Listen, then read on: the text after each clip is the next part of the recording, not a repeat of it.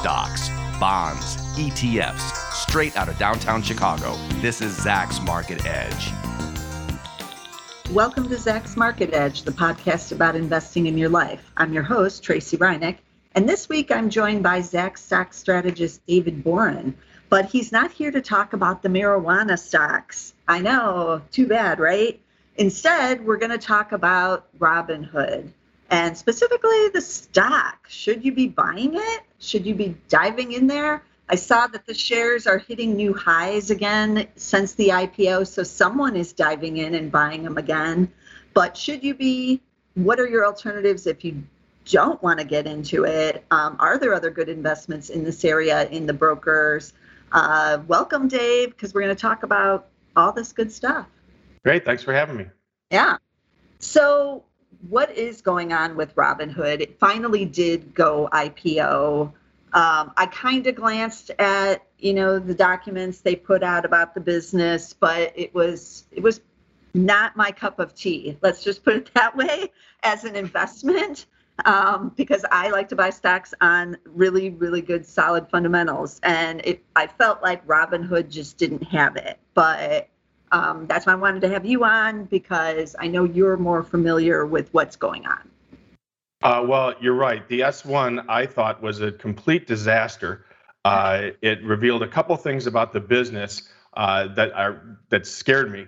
Uh, the first was that although they had grown revenue really significantly in 2020, uh, they were getting over 75% of revenue from payment for order flow uh, from one one source, and 43% of total revenue total revenue came from one specific firm that they were selling orders to, Citadel. Uh, so that means that they are uh, completely non-diversified in their stream of revenue. It seems as though because they have a lot of monthly active users, they have a diverse revenue stream. But because those users aren't paying the bills, uh, the users are actually supply essentially, uh, and the real customers are the payment for order flow payers. They're really not diversified at all. It, it, it's it's mu- a much different picture than you would imagine based on their huge user growth. Right. Yeah, because that's what everybody always kept um, harping on was what did they have now? 18 million, I think. Users? That was the most recent number was 18. Yeah.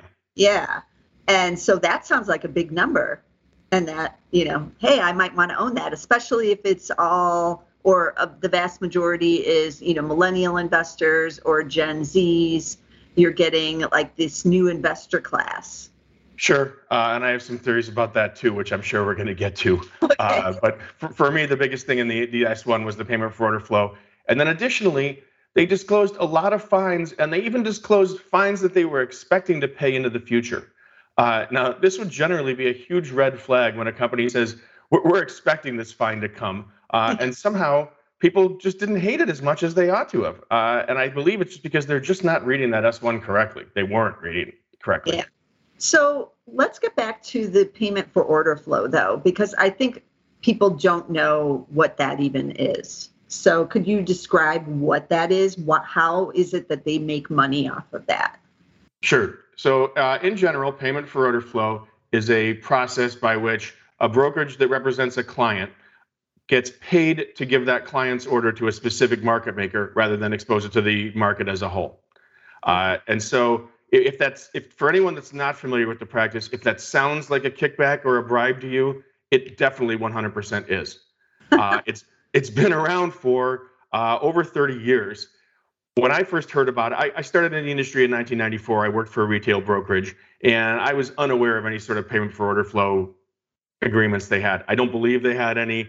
Uh, if they did, it was in the, the trading side where I, was, and I was on the retail side. Uh, I started in the options business three years later in 1997, and that was where I first heard about people paying for orders. And I literally couldn't believe my ears. You could just pay someone to give you an order uh, instead of executing against the market. It, it seemed preposterous, and yet everyone just seemed to be reserved to the fact that it existed. Yeah. Uh, now, I traded in markets where that was completely illegal at some points. Uh, in the futures markets in Chicago, paying for order flow was something that would put you in jail telling a broker, hey, if you give me that order, I'll give you something back, was literally a felony. Uh, but in somehow in the SEC regulated equity markets, uh, it continued to be a practice, and in the options markets, continued to be a practice up till today. Uh, and it's what built Robinhood.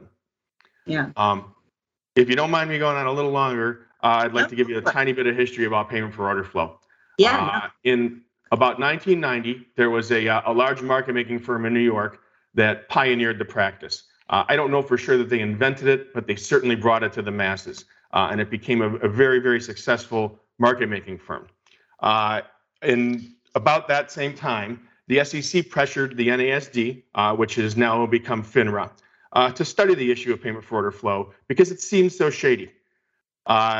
The CEO of the brokerage firm that pioneered it uh, was also the chairman of NASDAQ, which is the stock exchange portion of the National Association of Securities Dealers. Uh, and so the NASD committee that was studying it eventually chose to approve it in 1991, uh, and it's been the law of the land ever since. The punchline of that story is that firm was Madoff, and, and the chairman was Bernie Madoff.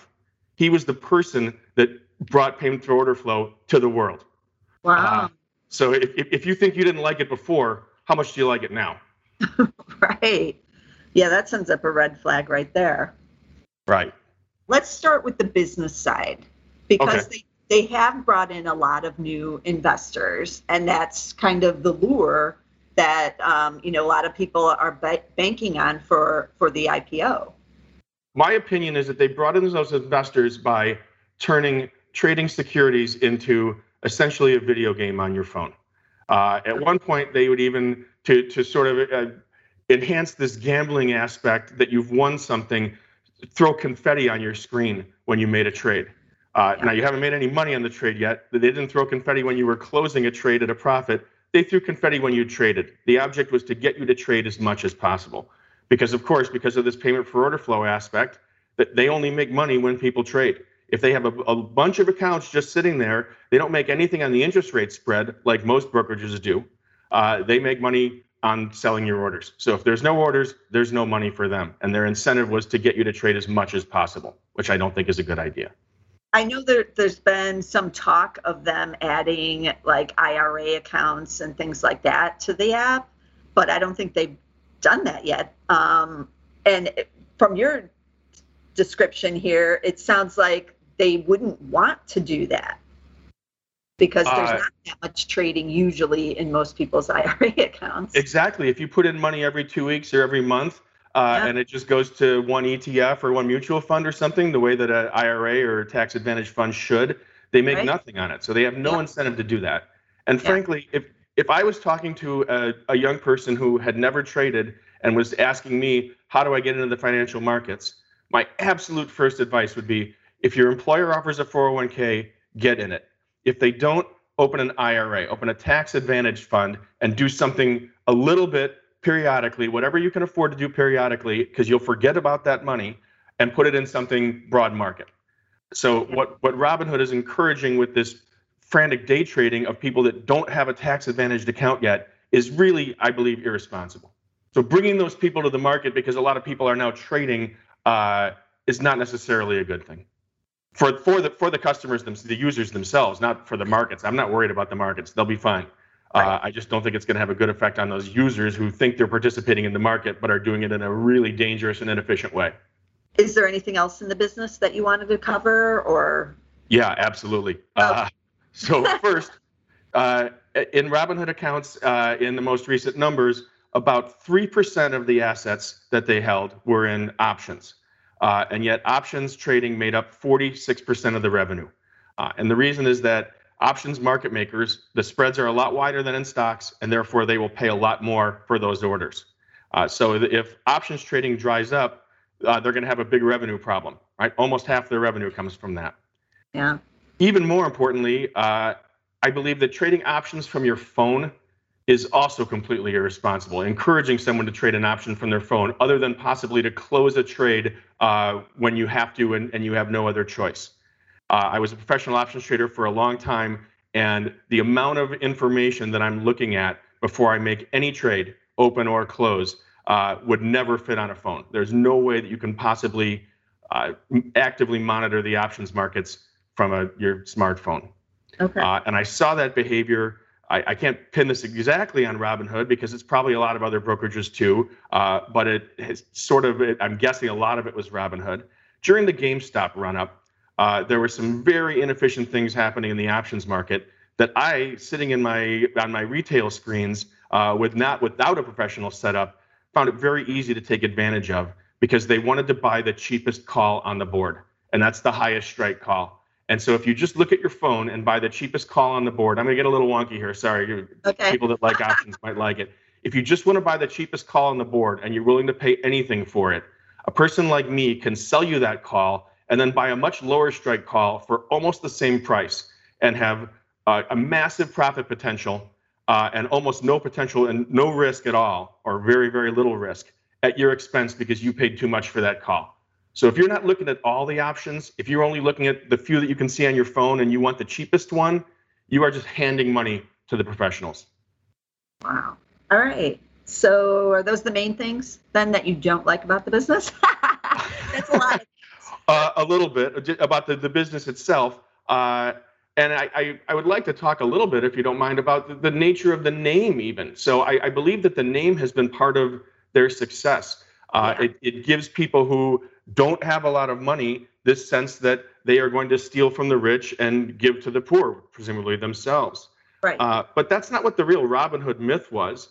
The real Robin Hood myth, which is, I don't know, eight or 900 years old, was that he was stealing from corrupt public officials.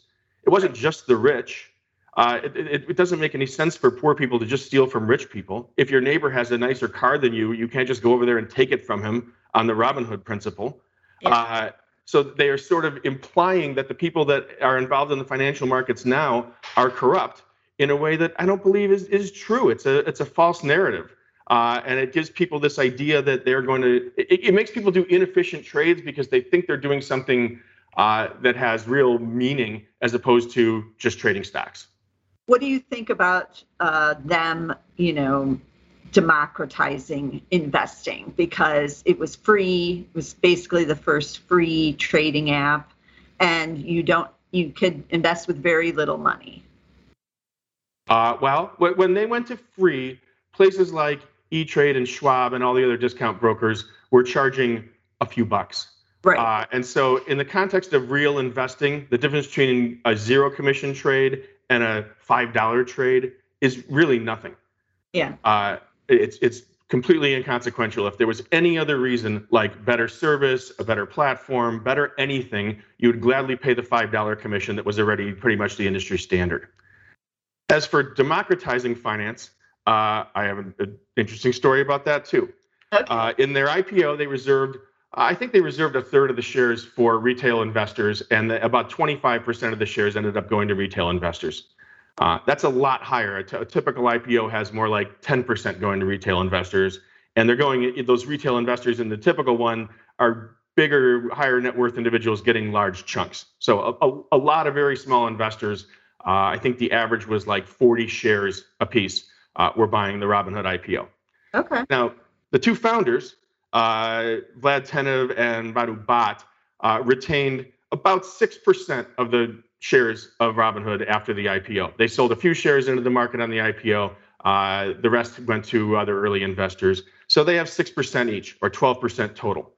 But they have different shares than everyone else. They have two thirds of the voting rights of Robinhood. So for someone to claim that they're democratizing finance while retaining two thirds of the voting rights and 12% of the cash value of the shares, I think is preposterous. Um, that's something definitely investors should keep in mind. Um, the same kind of thing happened with Facebook and you know what uh, and Alphabet too with the different types of voting shares and things like that. So Sure, I know that that exists, and I, I believe Alphabet pioneered it because they did that the, the Google split just to do that, uh, right? Uh, to bifurcate the voting rights, uh, and of course Zuckerberg would do that too because that's how he is, and these guys just copycatted him. Uh, yeah. But none of neither, neither the Facebook founders or Zuckerberg claim that they were democratizing anything. Right. So for, right. for me, it's just a, a, semantic argument that they can't yeah. say that uh, while while acting the way that they are. Yeah. So where does the business go from here? Because they have, uh, you know, opened 18 million accounts, but I saw a stat that in June of this year was the slowest growth month, I guess, um, for the users on the app in like 18 months or something. So where where do they find even more more people, I guess, or more trades. I guess they need more trades, really. Exactly. I, I don't know where the next group of customers is going to come from. And I, I can't say with any certainty because I, I really just don't understand the demographics of who their customers would be. But it seems to me that they are probably plateauing on account growth, on a, the number of accounts growth. Yeah. Um, now, keep in mind also that those accounts are very, very small. Uh, yeah. There's a, a, a big difference between the average account at the regular discount brokers or the sort of professional style discount brokers like Interactive Brokers and the average account at Robinhood.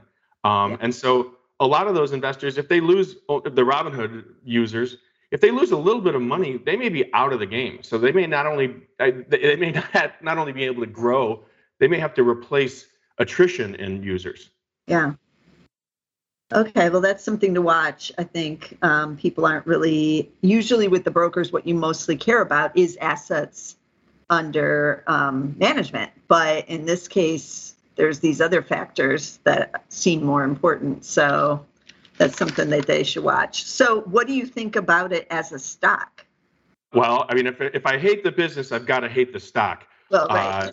uh, on, a, on, a, fundamental basis. Yeah. Uh, but even in, in terms of like, I, I, I, today it's probably way over 30. They're trading at a, a 30 times multiple of revenue.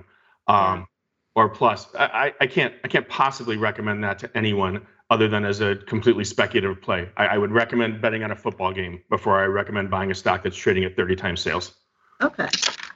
What of their competitors, which are the ones that you would recommend? Because there has been a lot of consolidation in the industry. Like, for instance, I have an E Trade account and they were bought recently. And E Trade, you know, a lot of people look at them as kind of the um, forerunner of what Robinhood was able to do because they came in into being in the 1990s during the dot com boom and they their whole thing too was to make investing easier for the average person which i think they did. They've been around all this time but now they've finally been absorbed by morgan stanley and then td ameritrade was another popular platform for a lot of smaller investors and schwab just bought them up so, and then you have interactive brokers, also popular. So, I, is there one of these that you like a lot or that is doing something in their business that gives them an edge maybe over the others? Uh, well, so I, I also am an E-Trade user and I have been since 1996. Uh, wow. Uh, and I, I believe that e- E-Trade could legitimately make a claim to have democratized investing uh, yeah. uh, because they brought it online. You before they there was E-Trade. I don't know Schwab may have had an online thing at the same time, but E-Trade was the first one I can recall.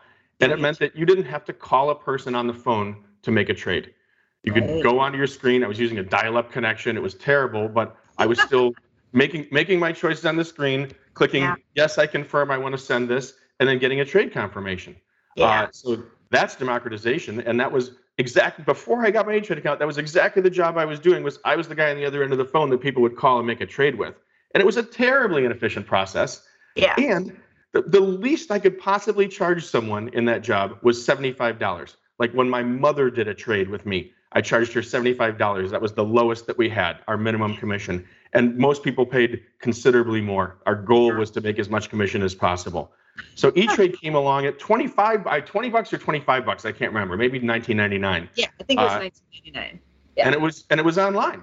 And yeah. I was like, well, this this is really a revolution. Robinhood is not changing anything in that kind of way.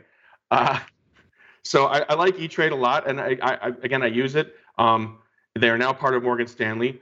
Morgan Stanley has about I, I want to say 10 trillion dollars in assets under management, uh, and I know that E-Trade has about 800 billion of that. So compare that to Robinhood's measly 20 billion. Big deal, 20 billion. Right. Uh, I do know the numbers on Schwab too, about 6.7 trillion total at Schwab in the whole family, and TD is about 1.3 trillion of that. So th- these are numbers that completely dwarf the uh, Robinhood model. Now that's also that's assets under management across a lot of things that are not retail brokerage, right? That's the entire firms. Right. Um, so for an apples to apples comparison, you mentioned interactive brokers. Uh, this this is one of my favorite stories. This is almost exactly the opposite story of Robinhood uh, because I happen to uh, know uh, the story very well of the man who founded it. His name is Thomas Peterffy. Uh, he quit a job as a programmer for a, I think it was a metals trading firm, some kind of trading firm, and went and bought himself a seat uh, on the exchange and said, "I can be, a, I see how this works, and I can be a market maker." And then he went about completely revolutionizing the way that options market makers worked. He was the first one to have uh, theoretical values for every options printed on sheets uh, instead of the traders basically guessing at the value. Uh, everyone else picked that up. He was the first one to have electronic handheld computers on the floor that showed those values in real time as the underlyings moved and as the price of other options moved. Uh, and I, this is a personal story. When he brought those to the CBOE, the Chicago Board Options Exchange, uh, traders were complaining about it, and they said, "Well, it's not fair that you have that." And he said, "Well, I'll just put up a screen over there and show you exactly what we're looking at. You can look at it too if you want." Uh, so this is really a man that believes in the democratization of the markets yeah. uh, and, and is willing to put his money behind it, turn that market making account into a very successful brokerage account, and currently offers, and I, I it's going to sound like I'm plugging this, but I have no, no, financial stake at all. I don't own the shares. I don't have an account there. Uh, I just like the idea offers a platform with a trader workstation that rivals what a professional would use. And you get it for free if you open up an iBroker account. Okay. So compare that, you know, sit, sitting in your home on a real computer with a professional looking screen and set of tools to poking something around on your phone and having confetti fly when you make a trade. Right. Uh, it's it's night and day.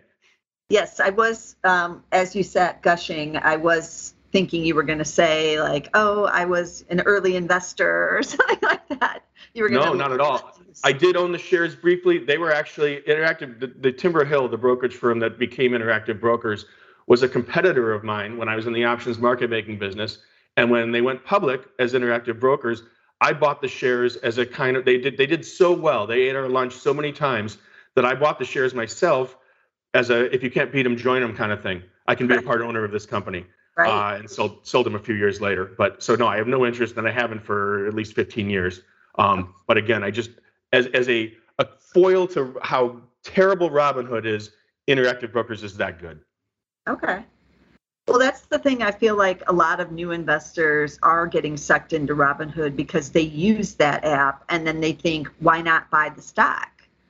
Kind of like you thought about interactive brokers. You know, they were crushing everything. So you're like, oh, I'm going to buy that, except, you know, I don't know. Sure. Uh, some people do think like I should buy what I know and what I use, but in this case, it's may not be the best thing to be investing in, obviously. Yeah, uh, I, I'm familiar with that idea. I hear it all the time, uh, yeah. especially from my friends who want to ask me for investment advice. Uh, and I refer to it as the Peter Lynch fallacy. That's right. Uh, if you remember, Peter Lynch was a Fidelity manager, and yeah. he pioneered, uh, he popularized the idea of buy what you know, uh, which I think is terrible advice because a product that you like or a product that seems to be selling well may be just an atrocious company. Uh, right. As far as being an investor, uh, uh, the the financials may be awful, even though they appear to be selling a, a product successfully. Whereas some company that you've never heard of that lays gas lines in Oklahoma or something uh, couldn't couldn't be more boring, and that you're never going to be a customer of might be a really really good investment. Um, yeah. So I try to shy people away from the hey, I bought this product that I like. I should I buy the stock? Okay, it's, it's generally a bad idea. Yeah, that's that's some good advice for sure.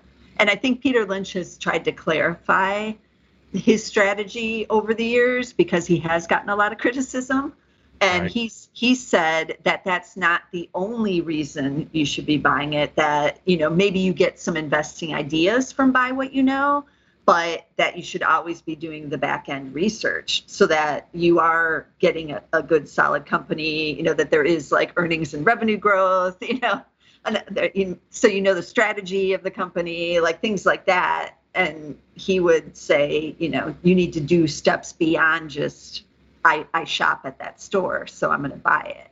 Sure. I'm pretty sure the Robinhood app does not include earnings and revenue growth in comparison to the competition in the industry uh, and the analyst estimates. It just right. has a price that you can click.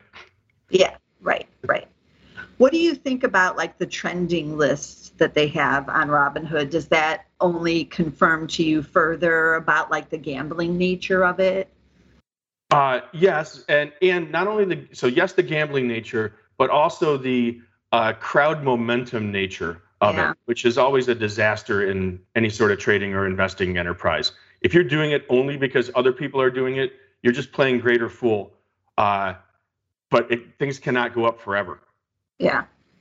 Someone has to keep buying it from you, and at some point you run out of buyers, and those bubbles explode. Yeah. Do you think the meme stocks are, um, you know, an indirect correlation to some extent with, you know, the, the advent of the Robinhood type trader? Boy, yeah, meme stocks. Uh, I hope we have a lot of time for this one. I, I don't have any problem with the meme stocks, and I even especially kind of like the idea of there being this community forum, primarily on Reddit, but other things Yeah. too, uh, where people can discuss their investments. Uh, and during the GameStop run up, I spent uh, more time than I would like to admit on that Reddit Wall Street Bets forum, just watching what people were doing Okay. uh, what they were saying. And I saw a very wide variety of skills and information from people who seemed to be really pretty sophisticated about what they were saying about finance to people who were uh, just telling sob stories and uh, cheering, each, cheering each other on and sending emojis, congratulating each other on your diamond hands and whatever. right. Diamond hands is a terrible idea. Uh, I mean, it's a really fundamentally bad trading idea. If you have a, a investment or any trade that is just appreciated, the idea that you would not sell any of it uh, is a a disaster. Uh, I would always, if I, if I buy something and it goes up a little and I don't even know why, I always sell at least a little. Yeah. Uh, and so selling the the idea that we're going to sell none and hold this till I don't know when, I don't know what their end game was on that, is really bad. So the the, the forum idea is good.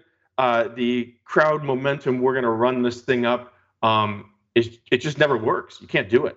Yeah. Well, I feel like we've covered a lot of issues with with Robinhood and ticker, by the way, is Hood, H O O D. Don't confuse it with RH, which is Restoration Hardware. Um, it's just Hood, H O O D. Um, and so, yeah, investors in the actual stock should know what they're buying here. And here's some tickers that we did talk about for some of the others. So, Interactive Brokers, IBKR, Schwab is SCHW, Morgan Stanley is MS. Um, are those the main ones? I think they are, right? Those I would think be that's the everything. Yep. yeah. Um, so keep that in mind. Uh, a couple of these have pulled back. Interactive Brokers is actually down 14% over the last three months.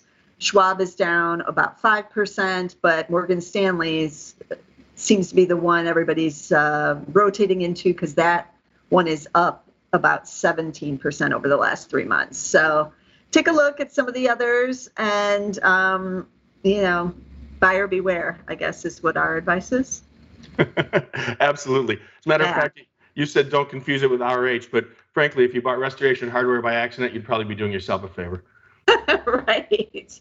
I own RH, so I can't comment on that, but yes. um, okay, so I just gave you all out the tickers, but I'll repeat them again. Hood is Robin Hood, H O D, I B K R for Interactive Broker, Schwab, SCHW, Morgan Stanley is MS. And as always, you can get all of the Zacks Market Edge on SoundCloud. We're on Apple, we're on Amazon Music, Spotify, wherever you can get podcasts. But be sure to get us because I'll have some more stocks next week and you don't want to miss out. So be sure to subscribe and I'll see you again next time with some more stocks. This material is being provided for informational purposes only, and nothing herein constitutes investment, legal, accounting, or tax advice, or a recommendation to buy, sell, or hold a security. Do not act or rely upon the information and advice given in this podcast without seeking the services of competent and professional legal, tax, or accounting counsel. Publication and distribution of this podcast is not intended to create, and the information contained herein does not constitute an attorney client relationship. No recommendation or advice is being given as to whether any investment or strategy is suitable for a particular investor. It should not be assumed that any investments in securities, companies, sectors, or markets identified and described were or will be profitable. All information is current as of the date herein and is subject to change without notice. Any views or opinions expressed may not reflect those of Zacks Investment Research as a whole.